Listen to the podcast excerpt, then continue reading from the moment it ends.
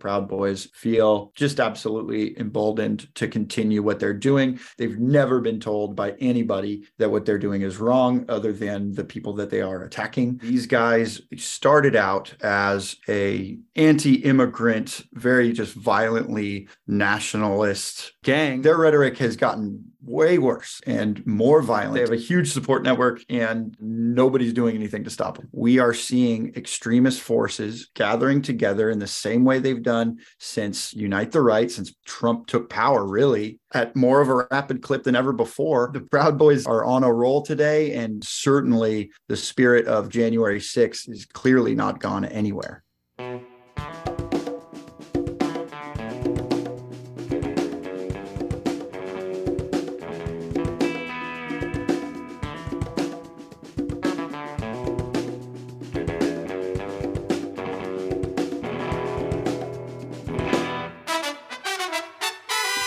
Welcome to episode 138 of the Refuse Fascism podcast, a podcast brought to you by volunteers with Refuse Fascism. I'm Sam Goldman, one of those volunteers and host of the show. Refuse Fascism exposes, analyzes, and stands against the very real danger and threat of fascism coming to power in the United States. In today's episode, we're sharing an interview with Andy Campbell. Andy is a senior editor and reporter at HuffPost, focusing on crime and extremism. He is the author of We Are Proud Boys How a Right Wing Street Gang Ushered in a New Era of American Extremism. But first, thanks to everyone who goes the extra step and rates and reviews our show on Apple Podcasts, shares and comments on social media or YouTube.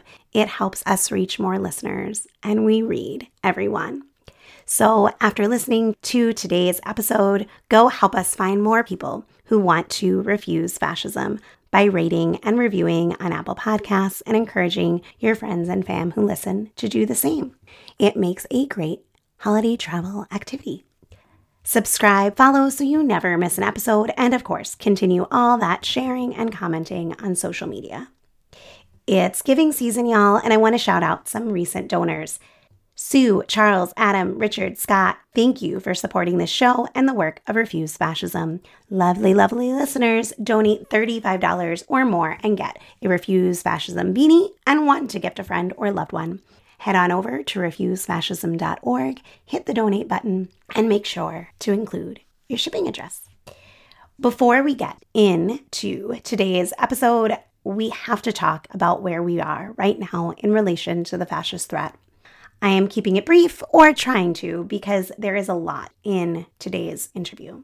Thanks to Talking Points memo, we now have access to a trove of thousands of text messages Mark Meadows, Trump's former chief of staff, received and sent during the post election period. It is another indictment on top of a mountain of other evidence that shows that the Republican Fascist Party didn't merely tolerate Trump, but collaborated with him, including proactively to subvert the election both before and after the January 6th insurrection. Despite what Meadows' memoir might try to convince folks, these texts, in addition to testimony given to the House January 6th committee, underscore that he was at the helm. While some of Meadows' text messages had already been made public, many had not, particularly those that were sent from and to Republican members of Congress. Here are just two examples. Representative Jim Jordan texted Meadows that Vice President Mike Pence should disqualify electoral votes from key states to prevent a certification of Biden's victory. Meadows replied, quote, I have pushed for this, not sure it is going to happen, end quote. And Representative Ralph Norman texted Meadows on January 17th, 2021, citing a bonkers conspiracy theory about Dominion voting systems, rigging the election, and declaring via text, quote, our last hope, all caps, is invoking martial law. Marshals, spelled like the store. All caps, please urge to president to do so, double exclamation point. End quote. The text messages show he met with these officials and that this GOP effort to subvert the election was supported by right wing dark money groups, including the Conservative Partnership Institute which hired Meadows after Trump left office. The correspondence includes both the most high profile and the most unhinged figures within the Republican legislative roster, with significant overlap, of course, overwhelmingly working to overturn the peaceful transfer of power in favor of fascism. In related news, the House Select January 6th committee will take up criminal referrals against Trump on at least two charges obstruction of an official proceeding of Congress and conspiracy to defraud the United States. The Select Committee could pursue additional criminal referrals for Trump and others, including the charge of insurrection. The referrals will be voted on Monday during what's very likely to be their last public meeting for the panel before they end later this month. Keep in mind, referrals do not carry any legal weight or compel the Justice Department to act. Also, keep in mind, Trump has roamed free, for now, about two years. We alerted people, we refuse fascism, to the rolling coup that Trump and his minions were carrying out, and which, if we're really being honest, never stopped. Now, nearly two years later, that Trump is still free to hold his fascist rallies, that he is still considered the GOP frontrunner, that proponents of the big lie holds political office that state level GOP fascists are adopting platforms advancing a fully fascist program while also promoting the big lie highlight again the fact that this country is full of fascists and that this will not easily be resolved. Last week, we spoke with Micah Lee of The Intercept about Elon Musk's takeover of Twitter and how it fits into a larger fascist assault on our society. Little did we know that Musk would go on to target Micah just days later, making that conversation all the more prescient and worth hearing. Lee's account was suspended along with seven other leading journalists covering Mussolini, suspending their accounts as well as banning any links to alternative social media platform Mastodon, where many of those targeted by or even just disturbed by Elon and his fascist acolytes are flocking to. Most, not all, of these journalist accounts have been reinstated, but the message is clear. Twitter is now a site that actively welcomes Nazis and suppresses anti fascists. And Musk will use whatever power he has to fuck with whoever he sees as an obstacle to this transformation. To his twisted mind, all the better for him if that decimates Twitter's positive value to society and puts up barriers to meaningful journalism and dissent throughout wider society as well. I think it's also worth noting the parallel between Dave Chappelle's morally bankrupt championing of Elon Musk and the deep ties and influence that Proud Boys founder Gavin McInnes had within the quote unquote alternative comedy scene in the early aughts. Something Andy and I touch on in our combo. With that, here's my interview with Andy. So, a collection of fascist figures, white nationalists, ultra nationalist European leaders, got together in Manhattan for the New York Young Republicans NYYRC annual gala this past weekend, where Gavin Wax, the group's president, declared total war on perceived enemies. In his remarks to a full room on Park Ave in New York's Upper East Side, he declared, quote, we want to cross the Rubicon. We want total war. We must be prepared to do battle in every arena in the media, in the courtroom, at the ballot box, and in the streets, end quote. And at the same event, Congresswoman Marjorie Taylor Greene told a crowd to cheers, applause, standing ovation, quote, I will tell you something. If Steve Bannon and I organized that in reference to January 6th, we would have won. Not to mention, it would have been armed, end quote. And as I read and watched videos of all of this, I thought about the Proud Boys' rise to fame on the scene at New York Metropolitan's Republican Club four years ago now, where they were invited to the Metropolitan Republican Club. Gavin McInnes was invited. He proceeded to oversee, facilitate a violent mob attack on the streets of New York. And I thought many things about this one of which I am so glad to be talking to Andy Campbell. Andy is a senior editor and reporter at Huffington Post, focusing on crime and extremism. And he's the author of We Are Proud Boys How a Right Wing Street Gang Ushered in a New Era of American Extremism. Welcome, Andy. Thanks for coming on to the show. Oh, thanks for having me. It's a real treat for me to be here. So, I wanted to start with a basic question Who are the Proud Boys? In maybe even more than who they are, what do they stand for? What is their mm-hmm. ideology?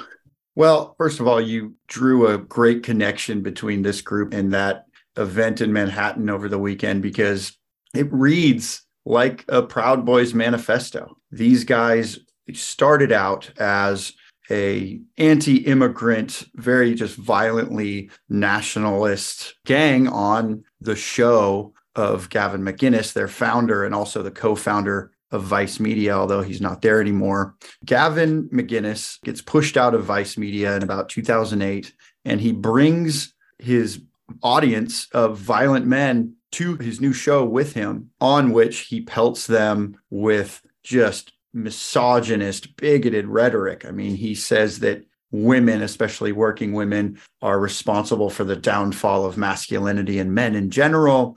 He says that anybody can join his new group as long as they agree and respect the fact that white men had an outsized role in the success of the West. So there's a white supremacy angle there. And most of all, he wanted them to get out there and do what crusty old Republicans couldn't do and fight for GOP causes. And he made their top rank the fourth degree of four degrees. To get that top rank, you have to commit a significant act of violence or get arrested for the cause. And the cause at the time being Trump's cause, but what is now just general GOP causes as they evolved from sort of this street gang that would show up at MAGA rallies and fight any counter protesters that they could find through different leadership and through other Proud Boys, they grew into a more political monster. They realized following their involvement in Unite the Right rally in 2017, where I was there and several Proud Boys were there, including Enrique Tarrio, their former chairman they realized Enrique Tarrio told me directly for this book, we're going to dissolve if we are seen like the groups there at Unite the Right, which is just a hate group, just a violent hate group. We need to become more political. We need to get involved with the GOP. We need to get involved with law enforcement. We need to pull this country to our side and project ourselves as something more patriotic more constitutionally protected than just a violent hate group. And that's exactly what they did. They've garnered all of these relationships with Trump's inner circle, with all kinds of Republicans by doing security for them, by working with them on their campaigns, and doing a little bit of their own politicking themselves. And so they have pulled law enforcement, politicians, media onto their side to the degree where even after their outsized role in January 6th, they're continuing on their violent parade today, six years later, and they're being celebrated. And like you said, the GOP is at these official events touting their exact rhetoric that they've been pushing since they started in 2016. The Proud Boys are on a roll today, and certainly the spirit of January 6th is clearly not gone anywhere. Before I forget it, I just want to say that one of the things that strikes me as you're talking is that a lot of people right after January 6th, I think that they thought, oh, this is the nail in the coffin of that whole trend, the mob, if you will, that's done. And instead, we've seen them exit that period battle tested, hardened, along with the Republican Party become hardened and transformed, their ranks purged of any non MAGA, non Trumpist vestiges that it had left in the first place. Mm-hmm. And I think that there was this mutual support that we're seeing that I think the Proud Boys are really prime example of. And your book does a lot of work on it on how the legal and extra legal forces of fascism work together and the danger that that poses in their aims to you know beat cheat and terrorize their way back to power. And as marjorie taylor greene made clear to make sure that this time it's unrestrained and even more brutal and grotesque. You know to your point the, the doj has 465 guilty pleas after january 6th they have Proud Boys leaders sitting in jail right now, and they have hundreds more arrests to pour over. And yet, we are seeing extremist forces gathering together in the same way they've done since Unite the Right, since Trump took power, really, at more of a rapid clip than ever before. And nobody has ever rebuffed these guys. And it shows the resiliency of the Proud Boys that, you know, they can sort of move and organize and mobilize with money, with allies, and with support from the GOP in the field, despite their leadership sitting behind bars. And it also just shows that the normalization of political violence in this country, they've moved the goalposts so far at this point that a swath of Americans do believe that they are out there fighting for GOP causes, that they're doing something patriotic out there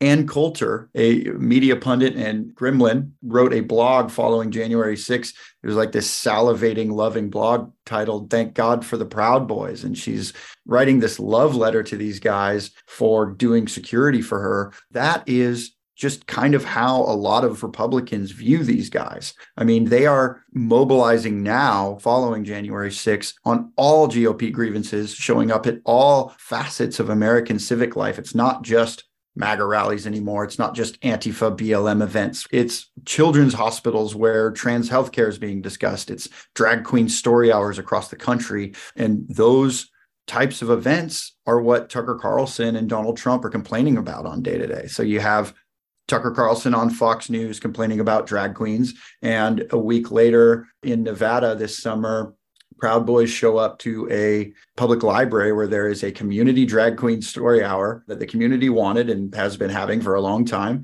They show up armed with rifles, send parents and children fleeing, fearing for their lives, thinking there's going to be a mass shooting there. That kind of harassment and violence has been playing out week to week all summer through today Columbus, Ohio, a few weeks ago. You have Proud Boys joining neo Nazis, joining Patriot Prayer and other allies in the street to cancel drag queen events. The end goal here is they've already moved past January 6th. The GOP has moved past this despite all the convictions. They are working to move the goalposts so far that all drag and LGBTQ is seen as this inherent threat by flooding the zone with the rhetoric that MTG and the Proud Boys push forth, the groomer rhetoric. Really, all this shows is that prosecutions are just one part of this response. Obviously, it's done something to tamp down the Oath Keepers and a little bit to tamp down the Proud Boys, but the spirit behind January 6th is very, very much alive. And it's going to take a lot more of a cultural reset than just prosecutions to start to rein this in. Exactly. I think that that last point is really important. And also to consider that the forces that unleashed this mob have yet to be held to account. There's been zero accountability there, and that this won't be resolved through some arrests, even significant ones. You know, I know that I think one of the trials just started today. There was uh, the second Oath Keepers trial started. Yeah. The Proud Boys um, are just about to start their sedition trial. We'll probably see the majority of that in the new year, but we will learn a lot, and I'm very excited about yeah. it. But you're right, it's not doing anything about their mobilizations, and it's not doing anything to tell them the extremists in the street that they're not wanted because they are wanted. They're being told that day in and day out.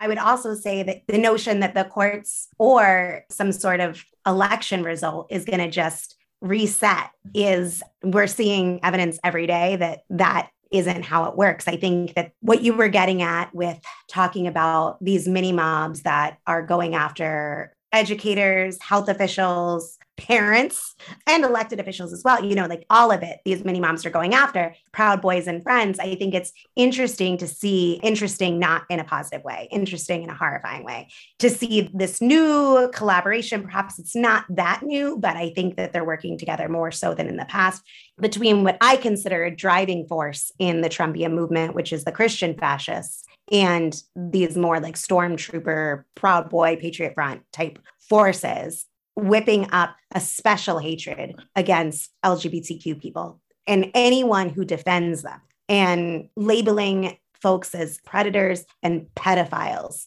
and how fucking dangerous that is. And that, yes, they're playing a role in the street, but they're also playing a role in the state houses. And they are influencing, not just through language, which matters, but also through influencing policy.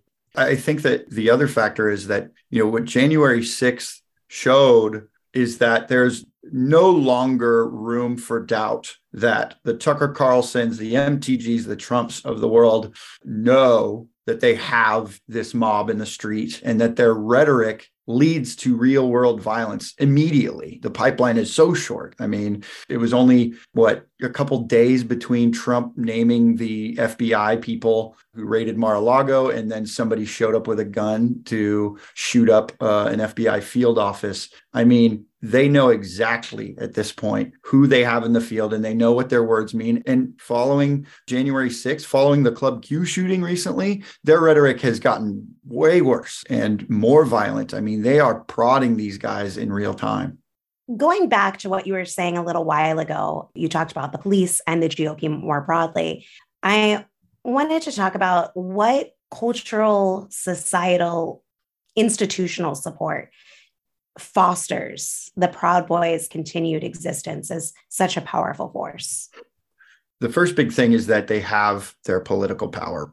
In 2017, like I said, after Unite the Right, Enrique Tarrio decides they need to become a more political monster. He already had, at the time, a relationship with Roger Stone and a number of other Republicans in Florida. So he uses his relationship with Roger Stone to gain influence in political circles. Roger Stone told me in an interview that he'd been advising Enrique and the Proud Boys for years on how to run for elections, how to make themselves look more politically palatable. And he also advised them several times on how to get better lawyers and sort of get their way out of trouble, including after that 2018 attack at the Metropolitan GOP Club in Manhattan. And so early on, these guys had the political power. They were doing security as well for people like Ann Coulter, Matt Gaetz, and other politicians across the country to kind of show that, hey, we're here defending you against the great Antifa scourge and BLM and all that. But they also knew that to continue what they were doing in the street, that they needed law enforcement on their side their infiltrations of law enforcement are really the other way around is sweeping they use pro police messaging at their rallies any rally you go to especially those that i covered in portland oregon you'll see a line of Proud Boys, a line of counter protesters, which often are just locals, um, not necessarily black clad Antifa, um, but you'll see between them heavily armored police. And because the Proud Boys are carrying Blue Lives Matter banners and other pro police messaging, who do you think that the police are going to turn their munitions on? Always the locals, never the Proud Boys.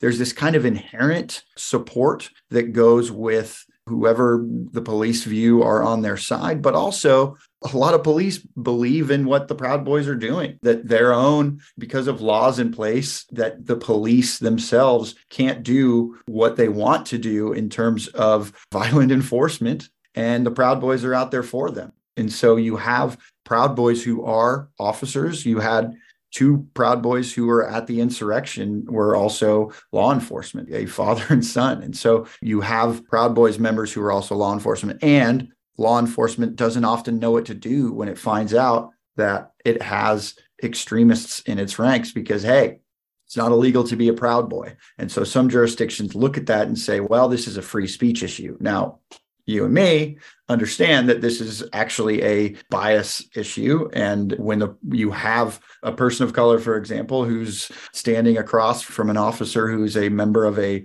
extremist gang with political violence in its rule set and white supremacy is one of its tenets do you think they're going to get a fair shake? I don't think so. But there's no national standard to, to respond to that. And so they have that support network Lastly, they have the biggest media on their side. I mean, they have this gamut of bigoted carnival barkers in far right media, you know, the sort of Tim Pools of the world. They have Gavin McInnes's violent tenets for them were first featured on Joe Rogan's podcast, who has, you know, 11 million followers. And then, of course, you have Fox News, which brings them on and supports them day to day. So they really have the trifecta when it comes to support network. And all of these things are pushing this extremist machine forward. It's not just the Proud Boys, it's the entire politically violent spectrum of extremists. And none of them are doing anything to rein it in. When it does come time for Fox News to rein it in, they instead, of course, cast blame elsewhere. I mean, Tucker Carlson maintains that Antifa did January 6th the new rhetoric on the right is that it's a Fed op because Proud Boys have been infiltrated by federal officers, but that really says more about their ability to vet their own than it does about sort of the federal government leading January 6th. They have a huge support network and nobody's doing anything to stop them. I think that there's a trend that I keep saying they're not going away on their own. None of these forces are just going to slink back into the darkness from which they came. There's no reason they would. There's no evidence that they will. I think that in addition to the multitude of factors working to push this forward, there's also an sheer lack of resistance. It is so past time that people stop looking to the GOP to rein itself in, to find its, what is the phrase, like truer angels or something like that, yeah. whatever the phrase is. It's not going to happen. That isn't how this works. You know, you talk about kind of what's greased the wheels for them being able to propel forward in your book. You talk about the mainstream media and the role that they played in platforming and both sidesing in refusing to truly sound the alarm on the danger that they posed. And I definitely agree with that. Mm-hmm. I think that there's also this piece where the general public continues to just cede the ground to them. The most obnoxious and really terrifying question that I get to this day as an extremism reporter is why don't we just ignore them? Mm. They're not in my community. What do you say to that? First of all, that's how we got Unite the Right. That's how we got all sorts of extremism. And in fact, when you ignore, the opposite happens. I mean, the KKK didn't fall out of the height of its power in the late 20s because the nation rebuffed them. It's because enough of the nation sort of agreed with them that they just weren't needed as a political force anymore. And it was sort of ingrained in the country. And that's what you have to worry about with the way we're headed with this rhetoric now. Always the answer has been community activism, unite the right, the government, the law enforcement did not have a major role in putting together the $25 million lawsuit that took down a lot of the architects of Unite the Right. It was local activists and researchers putting together dossiers. And what happens here with January 6th was not the federal government that put together thousands of dossiers on people. It was researchers and community activists. And it's not law enforcement that has been tamping down piecemeal extremist mobilizations. It's been the localities. It's been people coming together and physically sometimes fighting back. Often these things get disrupted before they happen. I talk a lot to researchers in the book who spend their time online trying to destabilize these movements before they happen. You know, I think the other factor here is that it's not just ignorance but it's also the right has done a lot of successful work in stigmatizing all forms of activism to say that if you go out in the street for your community that you're a Molotov holding anti fascist and that you are subscribing to militant leftism. When in reality, you're doing lawful activism and standing up against the threat for your neighbors the only successful work against this has really, really come from local activism. You know, my family's conservative. And when they say, well, what about Antifa? I say, maybe join up. it's really about local activism. I have a lot of unity with you. I think there is a need for not my neighborhood kind of thing, but there's also not in anybody's neighborhood. Oh, yeah getting people to get out of this. And it's really hard. My block, my zip code. No, this shouldn't be anywhere. This hate should not have a home anywhere. Related to this, as I was reading your book, I was nodding and underlining and underlining. There was a section where you were talking about drawing the connection between researchers like yourself, people who were journalists who were on the ground, activists who were on the ground. They knew that Unite the Right was going to be what the Unite the Right was they knew January 6th was going to happen because they were saying it both times. And each of those times, there was like a, we didn't know this was going to happen. How'd this happen? Surprise. And that happens. And at the same time, normalization happens. This is just the way we do things. And I kind of have a hard time wrapping my head around. To me, these are very like dissident ideas. This could never happen here and this is the way we do things here but they coexist in people's minds right how does that work You're right. It's ridiculous. There's this kind of like counting game that happens with these events where it's like, okay, activists have sounded the alarm about this event that's happening in maybe Florida. They sound the alarm for a long time. It gets hundreds of activists ready to go. People go out in the street. The event ends up being nothing because the activists outnumbered the fascists that would have showed up, like the Proud Boys. And then it ends up looking like nothing instead of looking like a successful blocking of an extremist event. And so this happens over and over and over again. The extremists set up, you know, an event and either it gets blocked or there is violence. And so then you have the news media and law enforcement sort of waiting for something really violent to happen so that then they can what go on Twitter, make a few arrests, go on Twitter and, and complain, I told you so.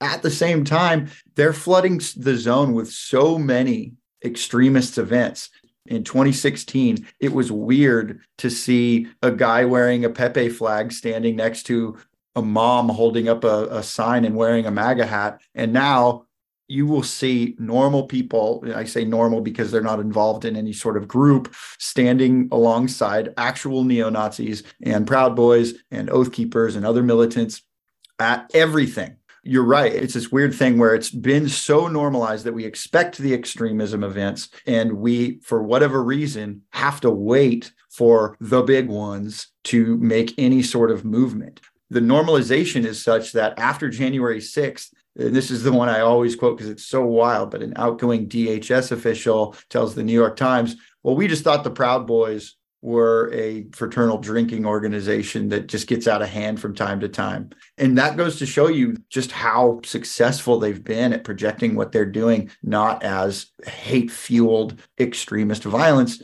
but as these reluctantly pulled into fighting fraternal organizations. It's scary to me that we are still playing this game. I'm looking at Telegram just today, and the Proud Boys are flagging six or seven different drag queen story hours across the country. There's people, I think it was in Oregon, somebody shot at a bar that was holding a drag queen story hour the other week. And then, of course, the Club Q shooting. And nobody on the national law enforcement level seems to be taking this seriously as a big nationwide movement. We're still, even after Club Q, waiting for the big one to happen, but the big one is happening in small ways every day it's hard to wrap my head around too. But I think people are desensitized to the extremist violence that we're seeing. We've already seen the big ones, and we're seeing the big one played out on different stages across the country right now.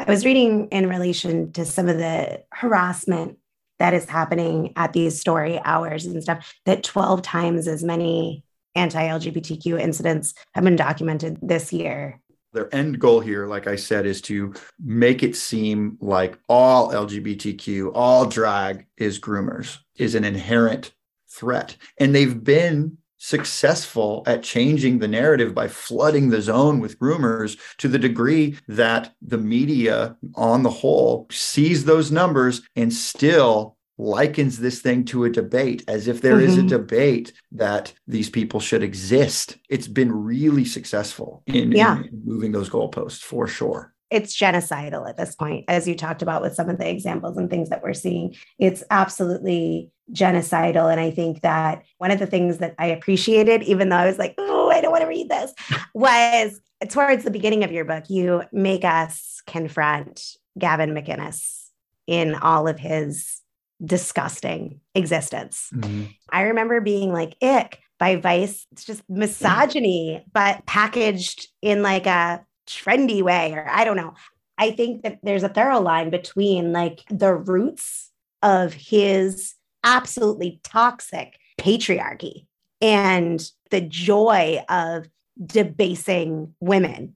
And now their focused attention to the harassment and terror inflicting on not only trans folks, although that's definitely a target, but the entire LGBTQ community. Absolutely. From the start, Gavin McInnes was very, very popular back in the early aughts when the misogynist rhetoric was all of comedy Gavin McInnes was friends with people like David Cross and Sarah Silverman. I just talked to somebody in uh, in media circles the other week who was like, "Yeah, we all hung out at Gavin McInnes's house back in the day. He was just one of the top counterculture comedian types." But I think what happened, and this shows. Although, know, sorry to, to interrupt, what was that counterculture? Like, this is what I don't get. Misogyny is the culture. That right. is the yes. culture. What made him counterculture? Yeah, I yeah. don't understand I, that counterculture in the sense that you could put cocaine and boobs on top of what the regular mainstream media was already saying. Got so it. you're right to say the mainstream media was already ragging on women really hard, but he added the coke and the all out rape fantasies into the pages of Vice, and it was really popular among young people. So it's not counterculture in the sense that it was going against what the mainstream was doing. You are absolutely right. But I think this shows just how many steps back we've taken in the last few years. I think a lot of comedians realized that the culture was starting to grow out of that. I mean, we still have huge problems with misogyny in mainstream culture, but I think that people didn't think that that was funny anymore as it got into like the 2006 2008 era. Gavin McInnes gets pushed out of Vice in 2008 and he decides to double down on that and decides to make himself and his audience the victims. And you see this happening with people like Dave Chappelle and all the cancel culture bros out there, where they're saying, not only am I going to double down, but I am a victim in all of this, even though what I am saying is leading to real violence and real harm. And people don't find me funny anymore. He did double down. He opened up for the masses a venue for continuing that violent, hateful, bigoted discussion. And it's just spread like wildfire into polite conversation among politicians. That's where it's scary. And, and I think Gavin and really, you know, the sort of right wing media ecosystem has had a huge part in making it comfortable to talk about this stuff, making it comfortable for Fox News to immediately after the Club Q shooting just keep on pushing the anti-LGBTQ rhetoric. It's disgusting and terrifying, and it it should be disqualifying. I can't believe that these things are allowed to be said on mainstream media now. But you're right. The Gavin McInnes rhetoric that may have been too hot for TV back in the day is TV now. You end your book talking about how bright, bright, bright the Proud Boys future is. Talk to us a little bit yeah, about why. Through these support networks, the Proud Boys feel just absolutely emboldened to continue what they're doing. They've never been told by anybody that what they're doing is wrong, other than the people that they are attacking again throughout this year and throughout last year they've been mobilizing on the rights grievances with heightened frequency even after January 6th. If you look at the data of the events that they're doing, it's not just that they are hosting their own Proud Boy events anymore. They are just going out where they're told to go and latching on to any movements that they can. And they're being celebrated for that. Their events are there. But even if the Proud Boys somehow became illegal and there's no domestic terrorism statute or otherwise that's going to make them illegal tomorrow. But even if they dissolved or it became too difficult for them to stay a group the, the playbook that they've written for extremism and helped to write for this moment in american extremism is such that it's okay to go out there and fight for what you believe in even if what you believe in is violent bigotry, anti democratic sentiment, enough of the country, enough jurisdictions are allowing this to be seen as political discourse and that it's constitutionally protected. And that's another way that they have normalized violence in this country is that we have gotten to a point prior to Trump where if you are committing violence on behalf of a political party, you are, especially when it's physical and in a city or a locale, you're not going to have a good time. And now they're still getting permits for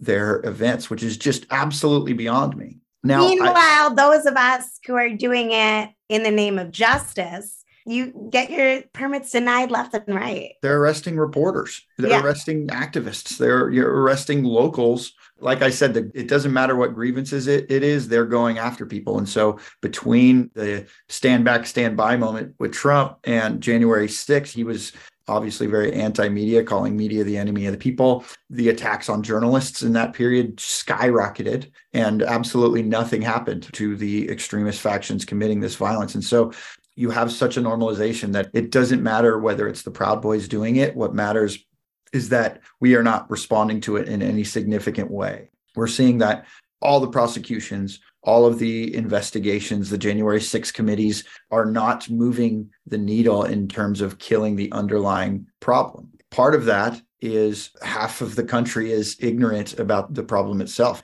over the years, I watched so many House hearings on extremist violence, racist violence, and every single one of those hearings was derailed by the Republicans' invitee who would argue that white supremacist violence doesn't even exist. And then they would spend the entire hearing debating whether there is such a thing as white supremacy. And everyone became dumber having watched that. it's this playbook that they've helped create. And I don't want to say that they helped create the playbook of political violence or anything. Obviously, we've had brown shirt factions for country founded on genocide kind of yeah. lays the groundwork for that but they've shown in the digital age how easy it is to recruit how easy it is to push out a message and how easy it is to commit extremism as long as you make the right friends in politics in the digital age speaking of the digital age while I have you, mm. help us understand what is happening with Twitter, with Elon Musk. I said something on the last episode when I was talking to Micah Lee. We were talking about the public red pilling of Elon Musk. But if you really look at it, there's been seeds within him the whole time. There can be no disputing he is inciting a violent mob. 100%. And as you're somebody who pays attention to like boots on the ground types of fascists, what is happening how should we understand this? What is going on? I'm, I'm, glad you bring it up because it's so difficult to get people to care about sort of the, the mini culture war that's happening on Twitter because it feels like a mini culture war, but it has so many implications that are broader than just the social media platform. Yeah, people keep yeah. telling me it's petty and I should stop right. bringing it up, but I don't. Twitter itself petty. is petty and it's stupid, and nobody should ever go on it because it sucks and it always sucked. But it, it impacts policy, it impacts what's going on in the news tonight. Fox News dedicates maybe 95% of what it does on grieving about the Taylor Lorenzes and other leftist uh, media people on Twitter. It drives the narrative. The other thing is just a huge platform. Everybody across the world uses it. And so for me as a journalist, it's so helpful because I know if there's an emergency in Houston that I can look up Houston and find video and people to talk to within seconds. It is such a useful tool because so many people are on it. And because so many people are on it, we spend, and when I say we, I mean reporters, activists, educators, researchers, spent so long trying to weed out people who were using that huge platform to push harmful rhetoric and violence spent so long pulling them out of there and showing the content moderators that hey these people are pushing hateful violence and it's leading to shootings it's leading to extremist events and we need to stop it. Person by person those people were weeded out shown to be abusing the terms of service on twitter Proud Boys were banned from Twitter. So many Nazis and, and just extremists were taken off there. All of that work done over the last 10 years or so is just kaput now. All of the extremists feel emboldened to come back. They're coming back in droves, sometimes on the direct invite of Elon Musk. And so we're seeing these people get platforms again. People like Milo Yiannopoulos, a virulent bigot who has done such harm and, and, pulled together so many unite the right style extremist events. That guy and Nick Fuentes, who may as well be straight up neo Nazi, likens himself to Hitler and very lovingly approves of the guy. Those guys were sort of pushed out to even the fringes of the far right to the point where eh, they still had followings, but it was not seen as good even among far right people to be standing next to them because they were such extremist dinguses. And Kanye and Elon brings them back into the fold within a week and now they are back and they are having audiences with the fucking former president. What Elon has done is doing is just turning Twitter into the new 4chan bringing back all of those fringe voices into the fold and giving them the biggest platform in the world. What people don't understand when they think of Twitter that aren't journalists is that Twitter is the biggest platform to push what shows up on a small blog somewhere, be it 4chan or Reddit. It is the vector by which that rhetoric shows up on the news. And so, by bringing back all of these extremist forces, the producers on mainstream media are looking at that and going, well, hey, Nick Fuentes is back. What's the problem with bringing him on our show? And hey, he has an audience with the president. He has an audience with the richest man in the world. Why shouldn't we have him on our show? He is normalized again. And so that is the threat here. And that's what Elon's doing. And he's laughing as he's pulling these people back because he is himself a Groyper Pepe friggin' extremist. He is that kid in the basement that is pulling together all of these Pepe memes and pushing them out on violent hate sites. Thanks for that, Andy. it's bad out there. it's so bad. I wanted to, before you go, ask you two questions. One, is what is the story that we're not paying attention to? One story that I want to hear more of, I want to hear from parents who bring children to drag queen story hours because I was raised among theater kids. I was raised in music and arts and history by the greatest queens ever. And it was great for my community to have drag queens in educational positions, in entertainment positions around kids. It was freaking awesome. We are all better off for it. I don't think that we're hearing enough positive stuff about why these events and people are good for their communities. And also, I don't know about you, but the only people that were assaulting kids in my community were church leaders and teachers in our high school. It wasn't drag queens. I think we just need to spend a lot more time sort of understanding why the things that the right casts as bad and inherently threatening to our communities, be it activists, drag queens, LGBTQ in general, why they're actually good and why we've been doing so much work to help people understand for decades that they're good for their communities and that they have a right to exist and live free of violence. Appreciate that. And besides people going and getting your book, reading your book, talking about your book, what is one thing you think that all these decent folks who are listening, who are like, ah, this is terrible. We need to take action. What's the one thing you hope that they'll do or you encourage them to do? Yeah, erasing the stigma on activism in general, especially in your local communities. I work for a national publication in HuffPost, but I think local news is the answer to community success. And I think local activism is also a factor there. And I think going and supporting your local activism in any way possible, going and showing your racist uncle why the nice public library hosting a drag queen story event is actually good. And also, when you see an extremist threat in your community, going out and activating in that in whatever way, could be online, could be in person. There are many ways to do that. It's really going to help move the needle here. Getting out there and activating is what it takes. So let's make some noise, y'all. Yeah. Thank you, Andy, for coming on, sharing your expertise, your perspective, your insight, and of course, your time. Oh, man. Us. Thank you for having these important conversations. You week to week are bringing light to so many, so many good conversations. So I appreciate it. According to updated research by GLAAD and Equality Texas, at least 141 protests and threats against drag events across 47 states have happened in the United States this year. We will be running the story suggested by Andy very soon, so stay tuned. I really enjoyed this conversation and it kept me thinking. One thing I kept thinking about afterwards was local and community organizing. In particular, it struck me how here in the US, it's very common to hear people framing their opposition to fascist politics in terms of not in my city or hate has no home here, and talking about how the best we can do, the most important thing we can do, is organize locally when these fascists show their heads. And one thing that struck me is the contrast between that on the one hand and the women and girls and others in Iran who have been heroically rising up, largely within the communities in which they live, often, not always, but often, in response to representatives and enforcers and supporters of the regime coming to their communities or to their schools, universities, but also organizing it on their own initiative. And instead of chants of not in my community, they are saying death to the dictator, down with the Islamic Republic, women, life, freedom.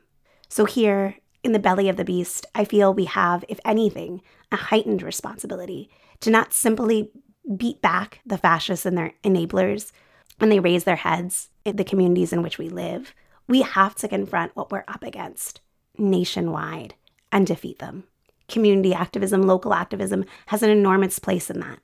But I feel it's vital to interrogate on what basis, to what end, and to not act for ourselves and ours alone, but to act for all of humanity and the planet. Thanks for listening to Refuse Fascism. We want to hear from you. Share your thoughts, questions, ideas for topics or guests, or lend a skill. Tweet me at Sam B. Goldman for as long as Twitter's a thing. Or you can drop me a line at Samantha Goldman at refusefascism.org. Leave a voicemail by visiting anchor.fm forward slash refuse dash fascism and hitting the message button. Yes, we are on Mastodon, so find us at mastodon.world forward slash fascism. Links in the bio. Want to support the show? It's simple. Show us some love by rating and reviewing on Apple Podcasts or your listening platform of choice. And of course, follow, subscribe so you never miss an episode. You can also literally put it on your forehead with our Refuse Fascism beanie, available at refusefascism.org, and start the conversation. Chip in and support our pod and content creation to help people understand and act to stop the fascist threat. We have no sponsors and count on you. Whether you can give $5 or $50, it all makes a difference in producing and promoting this independent weekly podcast. You can give today by visiting refusefascism.org and hitting the donate button. Thanks to Richie Marini, Lena Thorne, and Mark Tingelman for helping produce this episode. Thanks to incredible volunteers, we have transcripts available for each episode. So be sure to visit refusefascism.org and sign up to get them in your inbox each week. We'll be back soon. Until then, in the name of humanity, we refuse to accept a fascist America.